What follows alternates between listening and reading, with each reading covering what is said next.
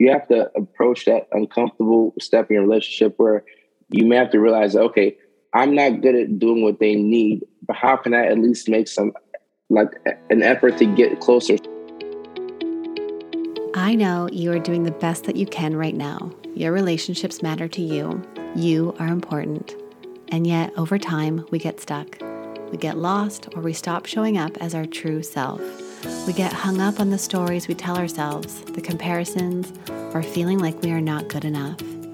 I'm Not Your Shrink is a podcast aimed at helping you feel connected to yourself, to others, and to live a life that is in line with what matters most to you.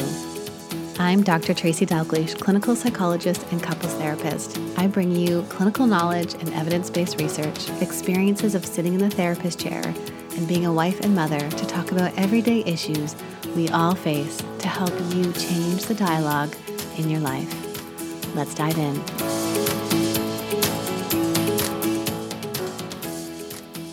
Hey there. Thank you for tuning in to another podcast episode. I am so glad that you are here. As we release this episode, it is being released in May, which is Mental Health Awareness Month. So I went over to the Canadian Mental Health Association's page to see what the theme was, and the theme this year is This is Empathy. Before you weigh in, tune in.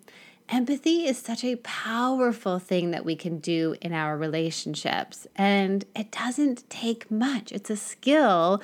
We can practice it, but it is so important, particularly when it comes to our mental health experiences, because we all just need to be seen. We all need to be understood. We need someone to tune into us, to see our feelings, to not judge us, and to see the world as we see it. And this particularly comes up in our relationships. When we struggle with mental health, it can be incredibly hard to navigate our partnerships and to be in a connected relationship. So I reached out to my guest today to join me to talk all about mental health. Today I'm sitting with Dr. Kojo Sarfo. He is a social media content creator, mental health nurse practitioner, and psychotherapist with over 2 million followers on all of his social media channels. Dr. Kojo is also the author of an Amazon best selling book titled You Already Won, and he's working on his second book, which is going to be a mental health workbook. He also hosts The Late Night with Dr. Kojo, a daily live show that streams mostly on Facebook, and that is on Mondays to Thursdays. And I was also incredibly fortunate to be able to sit down with him and talk about all things relationships on his show. Let's go into today's episode. Hi, Dr. Kojo. Thank you for sitting with me today. Thank you for having me. I appreciate it. You and I just recently sat together on your show. So I yes, want to ma'am. first hand it over to you and you tell us three things about you. Oh, wow. Three things about me. Okay. So I'll go with the interesting things. Uh, I'm a huge sports fan. I like the Tennessee Titans. That's my favorite football team um, have a passion for creating content online, you know, revolving, revolving around mental health. And then the third thing, uh, I would say the name Kojo, my first name, uh, is a name for a male born on Monday in Ghana. That's where I'm from. So I'm trying to give interesting things about me. I love it. I love it. I wouldn't have known that. So thank you so much for sharing that. Hey, Appreciate so you. you. mentioned this piece around TikTok and your social media work. And you and I had this conversation recently about mm-hmm. just how interesting it is to be in the mental health profession and to be doing something different and stepping outside of our, our roles as patient therapists. So what inspired you to start the stuff that you're doing on social media, on TikToks. You know, I've watched several of your dances. I appreciate that. So for me, it started out uh, kind of out of boredom. You know, I started making content regularly in December of 2019. And uh, at that time, I was working back in um, Southern Virginia. I was doing forensic psychiatry. It was my first job out of school. I just graduated with my um, nurse practitioner degree. And, uh, you know, TikTok was fairly new. I had heard people talk about it here and there. Uh, and my younger brother had made a comment saying that the kids pay more attention to TikTok than the actual teachers. So I had to figure out what the, the big deal about TikTok was.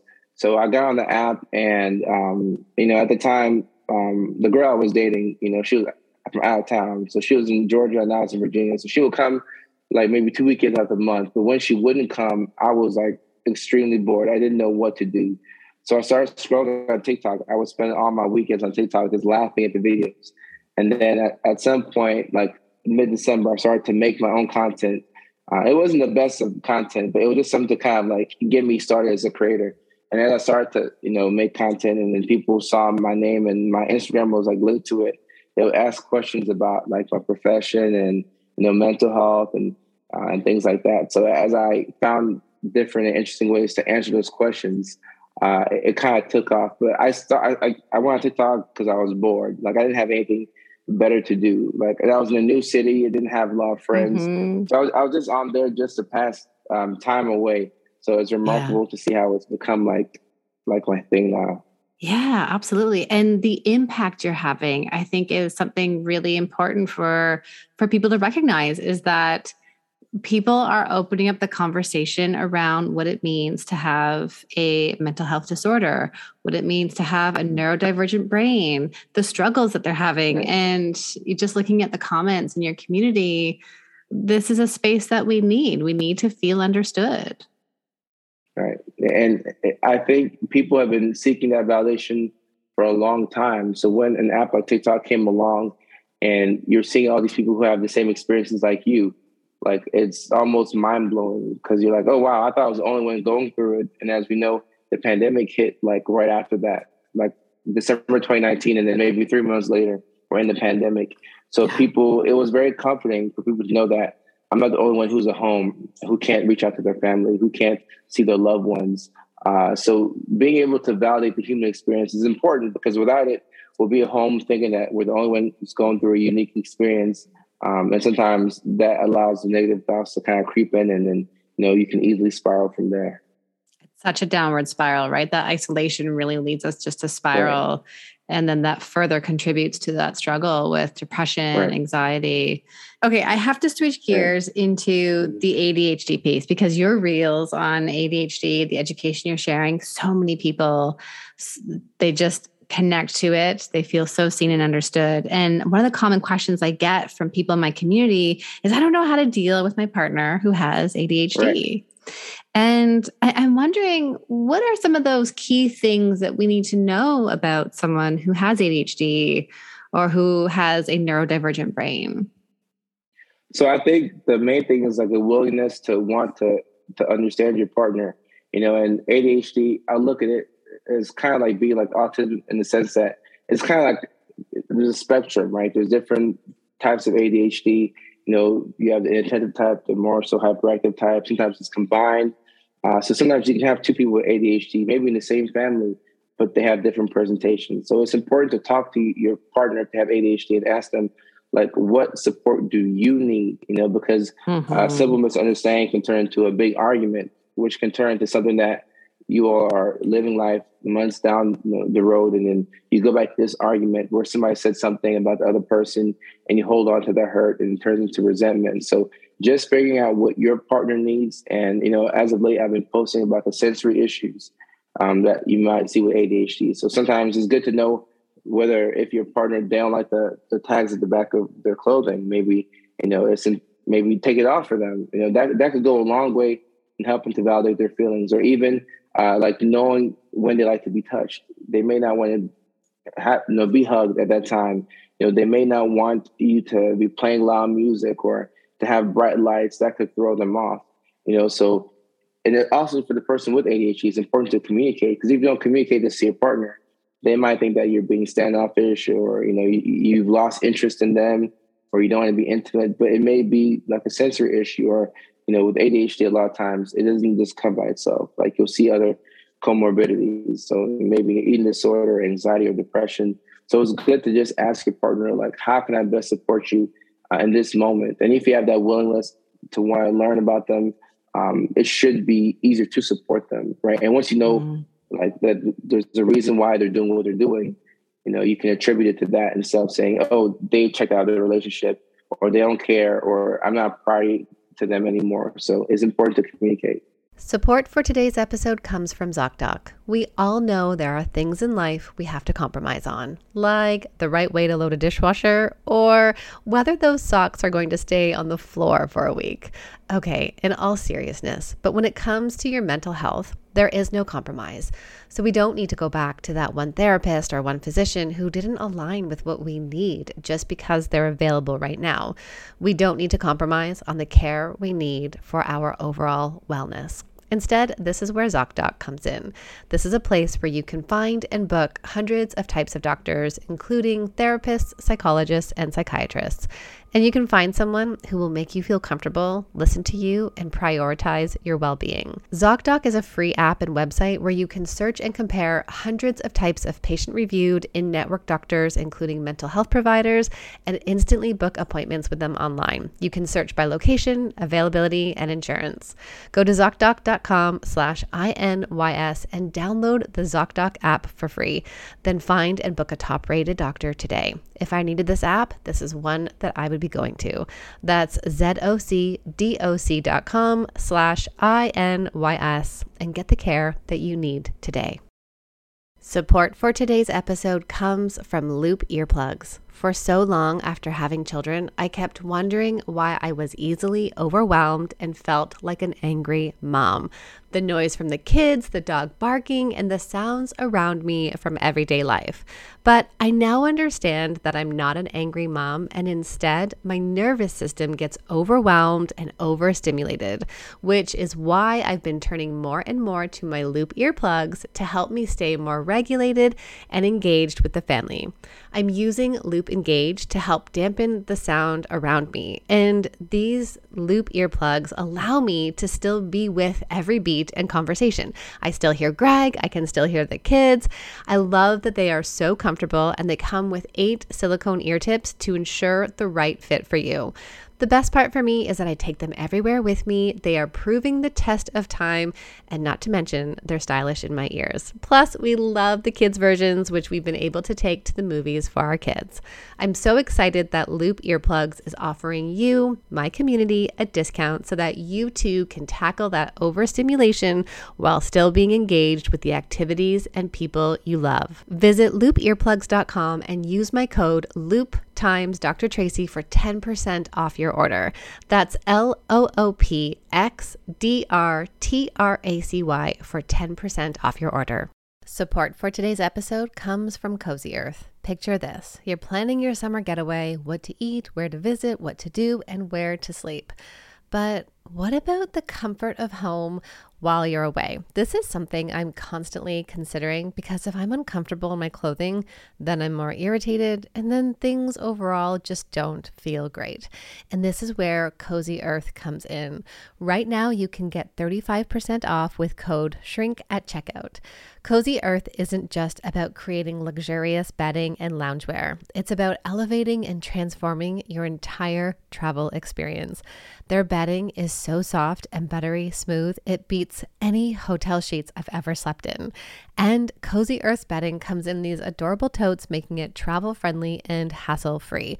These have been my go to sheets for well over a year now, and they are a must no matter where you go. Plus, their loungewear is perfect for those long flights or car rides. Their temperature regulating bamboo joggers and pullover crew ensures that you stay cool and comfy on those long flights. I know not everybody is hitting the road or the skies this summer, and that's totally okay. You can also create your own sanctuary at home, and Cozy Earth has everything you need to make every moment feel more blissful. Trust me, once you experience the comfort and quality of Cozy Earth, you'll never want to go back. My pajamas, the kids keep asking why I'm still wearing them. Visit cozyearth.com, use my code SHRINK, S H R I N K, at checkout to get 35% off. Discover your next destination for ultimate comfort at Cozy Earth. I think that's a really important piece there that you've just said is that attribute that to the symptom, to what's happening right. there. It's like you're externalizing it. You're not taking it inwards to say, this is something about me, which someone who right. has anxious attachment style, for example, will internalize those things. Oh, they don't want to spend mm-hmm. time with me, or or if they kind of move away because a certain type of touch feels uncomfortable, that can feel really threatening for a partner. But it, it's like saying, yeah, it's like saying, you know, this isn't about me mm-hmm. and that I can try to bring awareness to what my partner is experiencing. Right. I, I think there's this piece here that what your reels really bring, your education that you're bringing uh, to people, is that they may actually not know that that's their experience. Right. So, someone right. with ADHD sees your reel about the sensory experiences, and they're like, "Yes, whoa, like mind blowing. Yes, that's right. my experience." And then they can use that. They can send it to their partner. They can help them understand. Mm-hmm. They can use that to open a conversation. Yeah, no, I, I completely agree. I think it's easier to send a, a seven second TikTok or a Facebook or Instagram video as opposed to having to explain to your partner and say, hey, so when you do this, it's frustrating, blah, blah. But if you send a video that's a little funny or has like a popular song in the background and your ear is trained to listen to that song, you're listening to the song, but then you're learning at the same time. Mm-hmm. Um, and it can be a great way to communicate. And just like you mentioned with the the um, um, anxious uh, attachment style. A lot of times, those individuals will tend to, you know, find people with avoidance styles, right? So you have this tug of war, you go back and forth. So if ADHD is an equation, um, and the person who's more so avoided is struggling with that, then they may not know how to express their feelings. So then they're going to be, you know, on the outside looking in because they don't even want to take the time to talk to that person because they feel like that person is going to judge them or they're not going to even listen to what you have to say.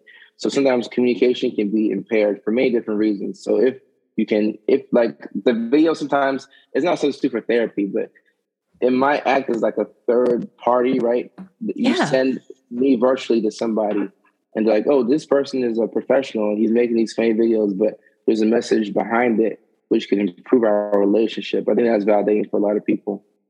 It's a form of self help that this is, that we know right. that this can help people to start seeing their symptoms, open conversations, bringing awareness to what's happening for them and making small shifts. I, am thinking exactly. about even that there's kind of two things that are showing up for me. The first one is someone with ADHD um, and how they take information in and how they process it. And that can be a big struggle when partners get wrapped up. You, you know, I'm all about the couples. I'm right. couples therapist. I work with couples. I've been researching them, writing about them, but mm-hmm. it, it, can create a lot of conflict if we're not thinking about how am I communicating to my partner in a way that's going to help them. Right. That, that's huge. And a lot of times we have the tendency to want to communicate and show love in the ways that we would want to receive love. You know, like if our love language is, you know, acts of service, like we'll do, we may do things for people because we would like that to be done to ourselves, right? You know, so sometimes it's just as simple as asking that person, what do you need in this moment? How can I help you out? Uh, but sometimes even when you ask somebody like, you know, your partner what they need, you still may want to do what you want to do for them because that's what you feel comfortable doing. Mm. So hmm you have to approach that uncomfortable step in your relationship where you may have to realize, okay, I'm not good at doing what they need, but how can I at least make some like an effort to get closer? So it's not about you know doing what they need. You know that's helpful if you can do that. But I think if they see that you're making an effort to be uncomfortable to do something that would help them out, that could go a long way, and then you all can meet each other halfway. So just the effort I think I think people do realize when somebody cares. So that that goes a long way.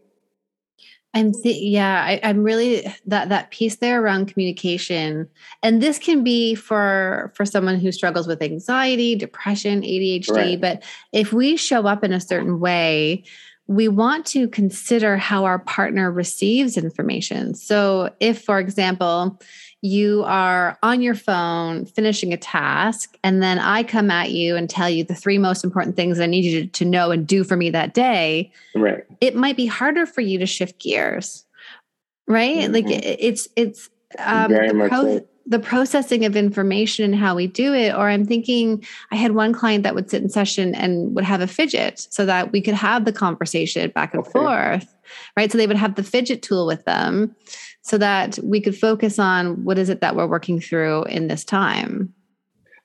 That's so important. And you know i'm sure the majority of my patients would agree you know if something as simple as having a, a fidget spinner you know in a session with a therapist like sometimes at that point it's not even about what you're saying it's the fact that you allow them to have it.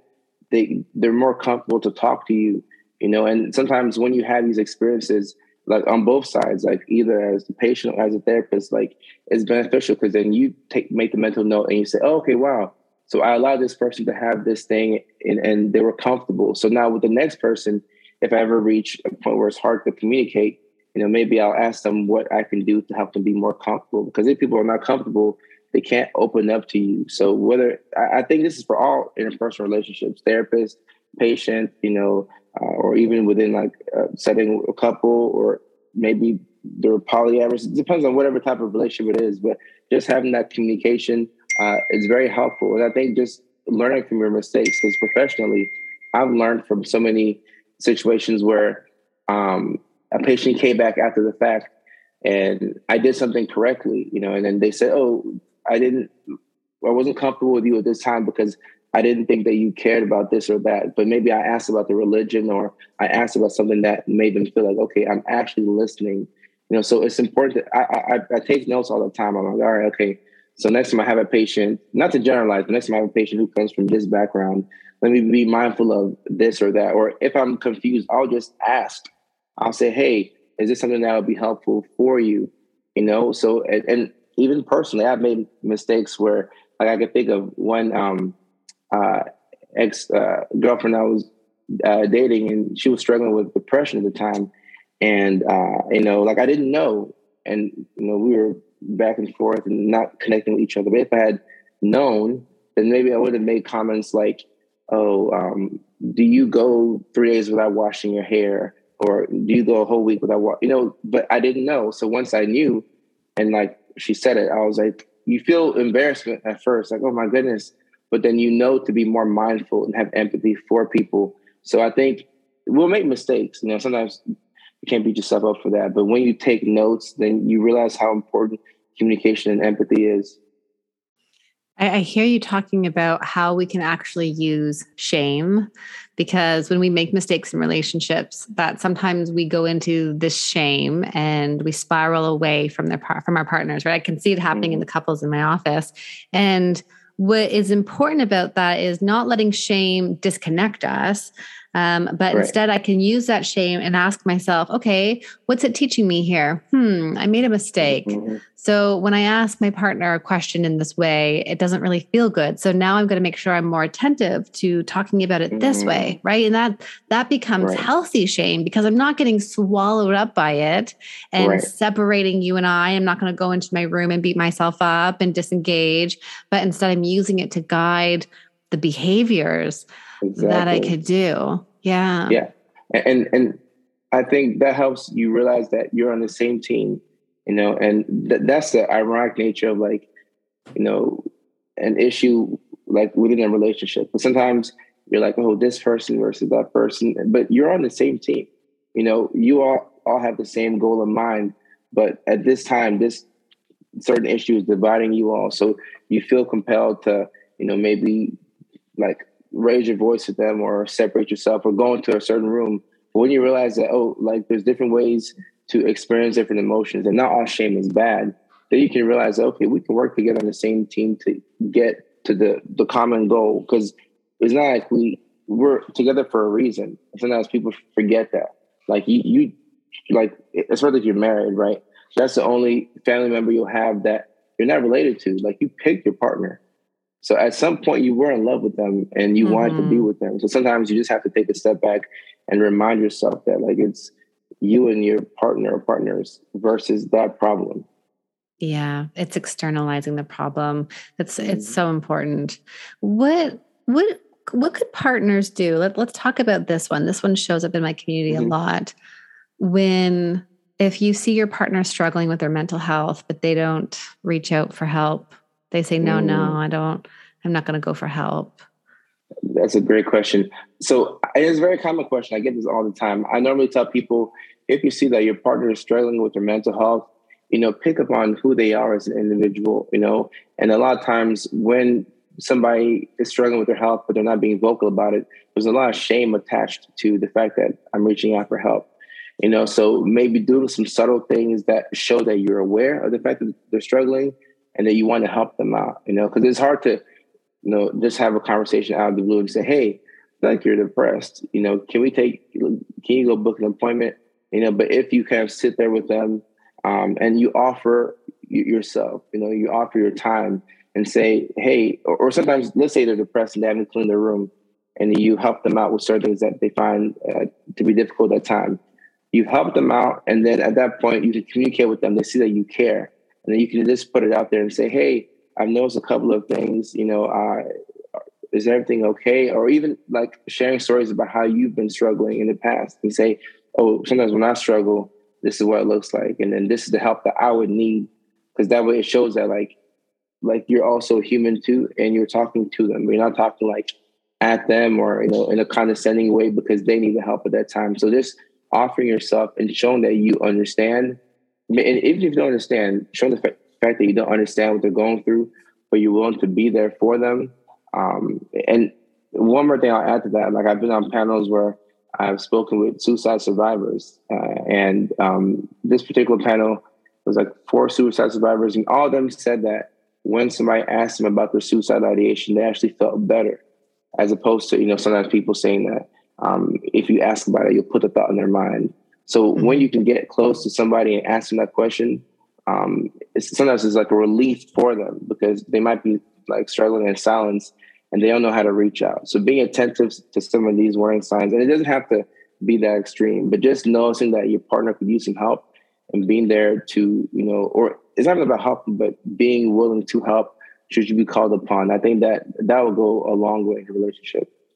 Being really curious and open and not coming in and trying to fix it, eh? Hey, right. you need to go see a therapist or uh, exactly. what's another right? Like you need to get yourself together. We we we mm-hmm. we tend to want to come in and fix things because other people's emotions or struggle feel really uncomfortable for us. Right. And I love that you brought this into the conversation that if you are concerned about your partner, open up the conversation ask right that you by you asking hey you know i know sometimes people who struggle with depression have thoughts about harming themselves by you doing that you are not inserting those thoughts that you're not right. leading someone down that road how how right. would you approach that let let's give the listeners a script in terms of how they might ask oh, their, wow. their okay. loved one. it's funny because uh, like I, I feel like I struggle with this because like as a professional, like it's almost automatic, you know, in the middle of a psych eval or yeah. towards the end. Hey, any thoughts of wanting to hurt yourself or anybody else? Like it's automatic for it to come out of my mouth. But um, it's so like automatic for us. We've yeah. been trained to do that, right? Like we have this exactly. desensitization about talking about hard stuff. Right but within a relationship or with a loved one, it, it it's harder. And even for me, because then I'm no longer like Dr. Kojo. I'm just Kojo talking to uh, a sibling, a relative, you know, a, girlfriend, you know, and that changes the dynamic of your relationship with that person. To ask, that's a very like personal question, and that, that's like a different level of intimacy. Uh, but if you can do that, it shows that like you're at the point where like you have that direct line of communication with that person you know so like i would say i'm talking to a loved one i would say hey like you know it's kind of like a weird question but sometimes you know people struggle with all kinds of weird feelings where they're kind of low and sometimes not that you want to hurt yourself but sometimes people just don't want to be around anymore so like um, have you had those feelings or like if you are having those feelings just i'm not saying that you, you you're having them but I'm just putting it out there if you're struggling like i'm always there to you know as somebody you can talk to.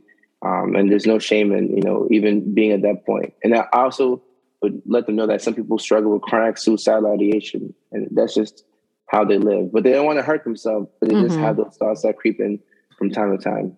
Yes. Yeah. I, I really like that script there, how you approach that with a loved one. Cause you're right, it is the taking off the the patient practitioner and then going right. into that more intimate space. And maybe even as we're having this conversation and for people listening what's important for you to acknowledge is that this is a hard space to go into right it is not something difficult. that yeah that we're we're trained to do i mean we even struggle with just asking our friends about really right. hard stuff and opening the conversation right. around that yeah and, and i think it's good for people to hear that you know us as professionals within the field like we struggle to talk to our friends about that because you know, when you clock out, like you're not you're not in your scrubs, like you're just whoever you are, you know. Mm-hmm. Um, so to have that conversation, and, and, also with your family members and friends and loved ones knowing who you are, it's like you, you yeah. don't want them to think that you're trying to be their their doctor or their therapist.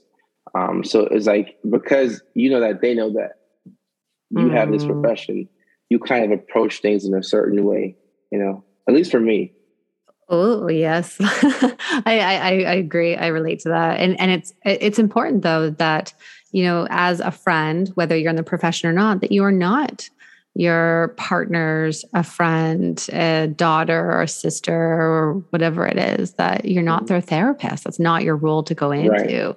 Okay, that, exactly. you're tapping into this other piece here, which is how do we then have boundaries when it comes to say someone is really struggling and they're coming to you I'll just be extreme for the sake of our question, but they're coming to you all the time with their depression and anxiety. What do we do as the person on the other side who maybe isn't struggling with their mental health? What kind of boundaries should we have? Oh, well, like I let you know my friends and family members know that I'm always there for them, you know, but that I am also a human being. So if it's happening over and over, then you know, like I'll offer myself and I'll say, oh, you know, during the pandemic, I went to therapy you know, I, I felt like I was kind of having some of the same thoughts that you were having, where I was anxious and this, that, and the third. But it, it's also important to like mention sometimes. It's, it, and I like to use humor a lot, so I might just kind of throw it in there, like I'm like, hey, you, you know, I'm not like your doctor, you know, so I'm just kind of like, you know, to kind of like lighten the mood. Uh, and if that doesn't work, at some point you may have to like just plainly say like, hey, like I appreciate talking to you, but like you know, mm-hmm. I'm not your therapist. I can't offer you this service, you know, and if I put myself in this position to where it looks like I'm overextending myself, it's not fair to you, it's not fair to me. Right. And I value our relationship, you know, so I, like I, I, you know, sometimes to keep people around, you have to have uncomfortable conversations. You can't be afraid of the conflict. So just letting people know, like, hey, like, you know, like I love you, like, you know, you're my guy, you're my cousin, you're my, you know, you're my girl, or whatever the case may be. But I can't be this person for you, you know. And, and I think for me, it'd be more challenging, like an actual relationship, because like you know, you're talking to your partner and they're revealing intimate details, um, and you can't really say. I mean, you can, but it's kind of like, you know, rude to be like, "I'm not your therapist," you know, like you go find a psychiatrist or something like that. But to you have to be able to set boundaries and find a nice way of saying it. And it depends on the person mm-hmm. you're dating. Like you know how to butter things up and say to them nicely. Um, but you don't want to conflate that role of boyfriend versus therapist or best friend versus therapist. Yeah. Um, and whether you're whether you're a therapist or not, and outside in the world, right?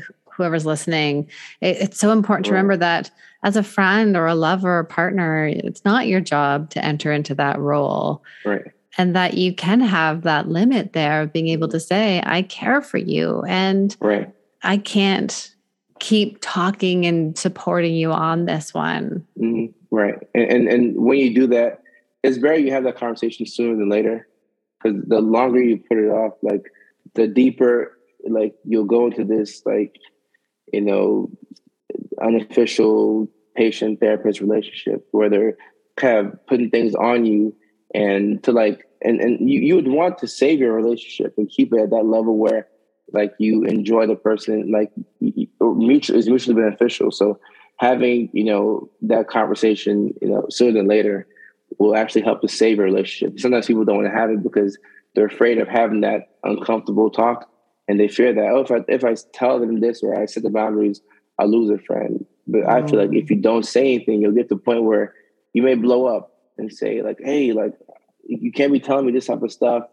And at that point, like nobody wins. That's what passivity does in our relationships, right? It right. builds up resentment. And I love the I image of completely agree. Yeah. Yeah, that that boiling pot of water where you're like holding down the lid. You don't say right. anything, you don't say anything, then the lid's gonna blow off, right? And then you will have a rupture in a friendship. You could lose exactly. a friend. Yeah. I think this is such a challenging topic because I know I I hear from people saying, I I, I really want to support this person that I love and care about. I see them struggling. I see them on the couch all day. Um, I think of the community that I work with where it could be, you know, mom says, I'm caring for the three kids and now I have to care for my partner. They're not mm-hmm. helping. Mm.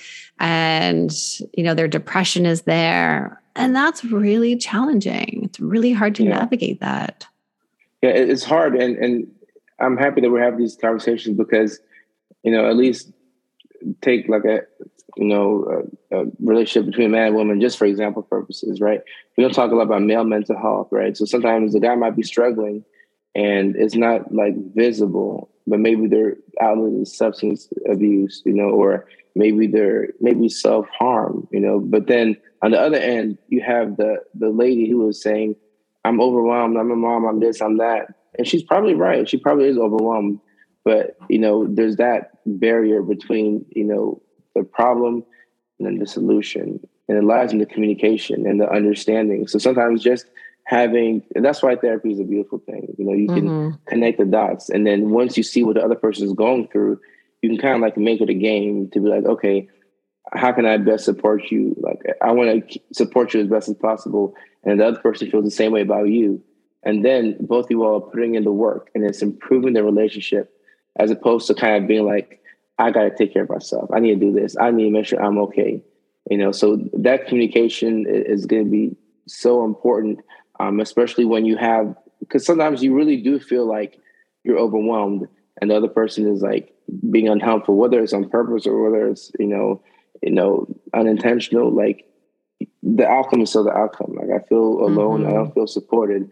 So it's important to communicate or you know do the small gestures that can get you closer to communicating. Because if you've been fighting for a week you know you, even if you go a couples therapy and they come and see you right you might not go home and then just like be all over each other. Like you have to kind of like because emotions are involved. You have to like work yes. your way into it and then kind of it's kind of like almost like dating again. Like after you have like a big argument you have to kind of get comfortable. You can't just like oh sometimes you might but a lot of times it takes a while for you to ease back into it there's a valve to open up, right? That it's hard right. when you're doing this deeper work that you know you're not just going to go home and have the passionate sex that the television right. episodes show us, right? Exactly. Yeah, yeah. I think there's. Oh, go ahead.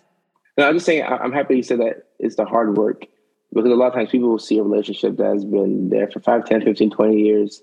Um, and now with social media, you can look on on Instagram or on YouTube, and you have the you know pretty YouTube couple, right? And I like I'm happy for them, but people will idolize them, and you'll see like mm. the lady the lady is beautiful, and the man's like super handsome and in shape, and they have like three kids, and their house is like spotless, and you know women are looking at the guy like how. No, no, women looking at the lady like, how is she managing motherhood, all this stuff? And she's like, no bags underneath underneath her eyes, right? And the guy's like, this guy is a rock star. He's doing all this, has a beautiful wife. But people don't know that, like, in order to really sustain a relationship, you have to have these uncomfortable conversations. Like, it takes work on the mm-hmm. back end, mm-hmm. and nobody really mm-hmm. gives you like a pat on the back for coming to see somebody like you. Like, you have you do it for yourself. Yeah. You know? Oh. Oh, that's so true, eh? There's like no, there's such little reinforcement. And yeah. I know that people end up in my office much later than when they should have come, right? Like, right. wouldn't it be great if people came to therapists earlier on to learn about themselves, right. to learn about their relationship, to heal old wounds that are even there before the relationship? Exactly. It becomes more preventative, eh? Yeah. Right. Yeah. yeah. What, you know, just thinking about the work that you do, and here we are in the mental health field, what top three things do you wish people knew about mental health? So the first thing is that, as you alluded to earlier, if we could take a more, you know, preemptive and proactive approach to something like therapy, the long-term benefits is insane. Like you're, you're literally saving the relationship that you're not in yet. If that makes sense. Like you're not mm-hmm. in a relationship yet, but you're saving it because you've done the work you know, but nobody gives you credit for it. But doing that go, go a long way. The second thing I would say is that you know, getting help, you know, with your mental health is not scary as people, or I would like to believe that it's not as scary as it's made out to be on TV. Like when you look at somebody in the psych ward and being strapped down and you know, restraints. Like, you know, even if you go to a psychiatric hospital, you know, like you're there for a reason. And like when you come out, you can get tips and tools and medications that can really help you and change the whole trajectory of your life. Um, and the third thing that I would say is that it's important to, as best as you can, to be kind to everybody because sometimes like that goes uh, longer, you know, goes further than like actual professional help. And not say it's a substitute for professional help, but sometimes like an act of kindness because like you don't know what, what somebody's going through. Maybe they're on their, their last straw, you know, or maybe they're extremely stressed, you know, maybe they're on the verge of losing their job. So just by, you know, being kind, I, I don't want people to confuse being kind for like not enforcing boundaries. Mm-hmm. Sometimes people think, oh, I have to be kind and, and passive, but no, you can be assertive and you can you can speak your your mind and still be kind. It's just treating people the way that you want to be treated, uh, and that goes a long way. And mm. if you're kind to somebody and they're going through something, maybe for some reason they feel comfortable talking to you, and you could be the person that connects them to the professional help that they need because they can trust you. Like a lot of people would, and a lot of DMs I get, they'd rather DM me than like their actual spouse you know and if they took that dm and showed to their spouse it, it would that might fix the problem mm. but for some reason you know yeah. me and other people like who they like online they feel like okay i don't know this person but i feel like i could talk to them if i was if i were in a room with them so if you can do that for somebody in real life that could go a long way yeah it, it becomes that space of being willing to enter into vulnerability with the person beside you. So if if you're practicing, you're sending Dr. Kojo that DM, right. Right? And then take mm-hmm. that message and then write it out again for yourself. And then maybe you shorten it a little bit and send it to the loved ones that you're practicing right. stepping into that vulnerability arena um, rather than creating that distance with the people right. that you love. Yeah. Dr. Kojo. Oh, go ahead. No, no, I was just saying it can definitely help. What do you have on the go? Oh, uh, for me, I have, uh, you know, I have, you know, my show on Facebook, the late night show with Dr. Kojo, the one that you were on. You know, once again, thank you for being on that show. Um, I have a morning segment that I'm going to flirt with on Facebook and and and uh, um, you know try that because I got a lot of engagement in the morning. So I want to tap mm. into the audience in the morning and see what people are you know, what they like to hear about. Uh, there's a, a, short film slash documentary that my team is working on. It's completed, but we're just like, you know, like post production. Um, so that I'm like, I, am impulsive. I'm to put it out like yesterday. My publicist is like, all right, let's, there's a way to do things. So, you know, you know, thank God for him and we'll put it out hopefully soon. I'm not sure when, but it's pretty much done. So that short film is kind of like a thank you to my community. So uh, I can't wait to put that out. And uh, there's a music video that uh, we have coming out uh, as well. Um, it's called ADHD, um, and uh, I have my younger brother in there and a couple of comedians that I'm, I'm close with here in LA. So that video, um, I'm I'm very excited about that. And I posted some of the the, the stills mm-hmm. on Instagram, and um, I actually have a I actually had, I haven't announced this in the podcast, but I have an album coming out in April. It's like Amazing. a little four song album coming out um, in April. So uh, yeah, that should be very exciting to put that out there because uh, I've been making like the mental health raps, you know, here and there, and people are like turn it to a song, put it on Spotify. so I have one song on Spotify, and then a couple of songs that we've made throughout the last year and a half. So I'm just gonna That's put like a, a little four song EP out and just see what the reaction to it is. I love how you're tapping into that creativity part that is just so good for us. Where what would be the yeah. best way for people to find you? Is it Instagram, TikTok? What, what's the best way? And I'm going to put all the links in the show notes. The best way is probably Instagram because I feel like that's like a central place to find me.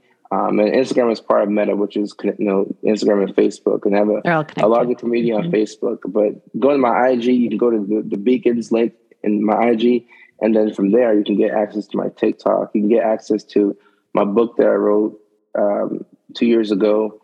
Uh, and there's actually um, my second book is coming out, should be December of this year. Um, Amazing. A, a, mental health workbook. I forgot to mention that. Uh, and um, yeah, that should be like in stores and Barnes and Noble and things like that. So I'm very excited for that. But um, that link in my Instagram has like everything that I'm doing. Like sometimes like I'll literally go to that link myself to figure out like what I'm doing. What's next? What's next? Awesome, Dr. Kojo. Thank you so much for joining me here on the podcast. Thank you for having me. I really appreciate it. I am so glad that Dr. Kojo joined me on the podcast because he had so much to bring in around what happens in terms of our relationships and mental health. And there was something really important that he shared that might have been missed and is worth emphasizing again. And that is that sometimes what we do in our relationships is we attribute something our partner does either to us or to them. And that when it comes to a partner who is struggling with depression or ADHD, that we want to be able to see that we're also in that relationship with the struggle they're having. It is part of the dynamic that comes up. So, if, for example, your partner doesn't share something with you, it doesn't necessarily mean that it's about you or that they don't love you or there's something going on with them. It, it could be about the depression, that self blame is really high, or what's commonly seen for partners where one partner has ADHD and they forget to do something. It's not that they forgot to do it because they don't care about you. So, what I love that we talked about in today's episode is Dr. Kojo saying how important it is for us to be curious in our relationship, regardless of what kind of situation is showing up. And that this curiosity can take us away from judgment and really shifting into a position of being open and respectful and trying to get understanding with our partners. Our mental health is connected to our relationship distress, and that we see from the research there's a bi directional relationship where if our relationship distress is higher, then we are more likely to struggle with depression and anxiety, and the other way around. I understand how hard relationships are and just how limited our time is to be able to start making those changes.